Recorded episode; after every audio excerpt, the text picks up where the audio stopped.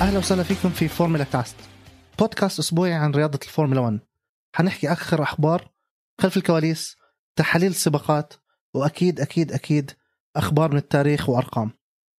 حكون معاكم أنا مكسيكانو وصديقي رجع عبيد. استنونا كل أسبوع ببودكاست جديد رح نحكي لكم فيه عن كل إشي عن عالم رياضة الفورمولا 1 أخبار ما عمركم سمعتوها وتحاليل دائمة وأول بأول أسبوعيا كل شيء بيصير بعالم الفورمولا 1 مكسيكانو ليه بلشت تحضر الفورمولا 1 وشو السبب اللي خلاك تحب هاي الرياضة؟ وأنا صغير كنت دائما زي أي طفل الرياضة المشهورة في بلدنا هي ال football. ولكن بالعادة كان المعلق مش من لغتي. ولكن بيوم من الأيام سمعت صوت معلق وجذبني. عملت research صغير واكتشفت إنه هو من بلدي. واكتشفت أكثر إنه هو من نفس المدينة اللي أنا فيها وهو المعلق الحالي فراس النمري ويوم من الأيام كان في مقابلة معاه مع أبو ظبي الرياضيه اللي كانت بتبث الفورمولا 1 بهذاك الوقت.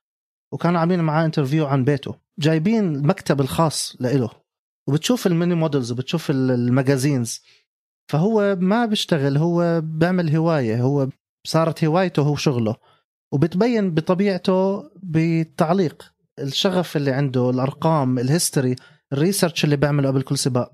خلاني أحبها لأنه هو بحب الإشي بيسويه.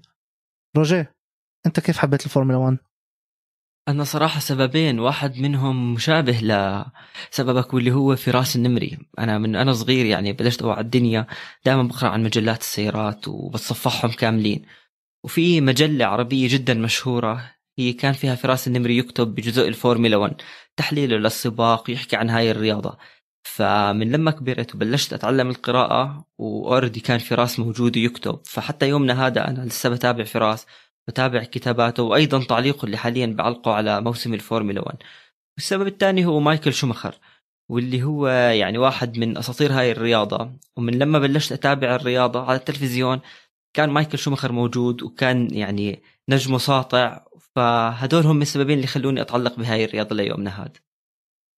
استنونا كل أسبوع لا تنسوا تتابعونا على منصات التواصل الاجتماعي باسم الفورمولا كاست pod وأيضا على كل منصات البودكاست. إحنا جزء من منصة استوديو الجمهور اللي بتلاقونا على اليوتيوب وأيضا على الموقع الإلكتروني بنفس الاسم.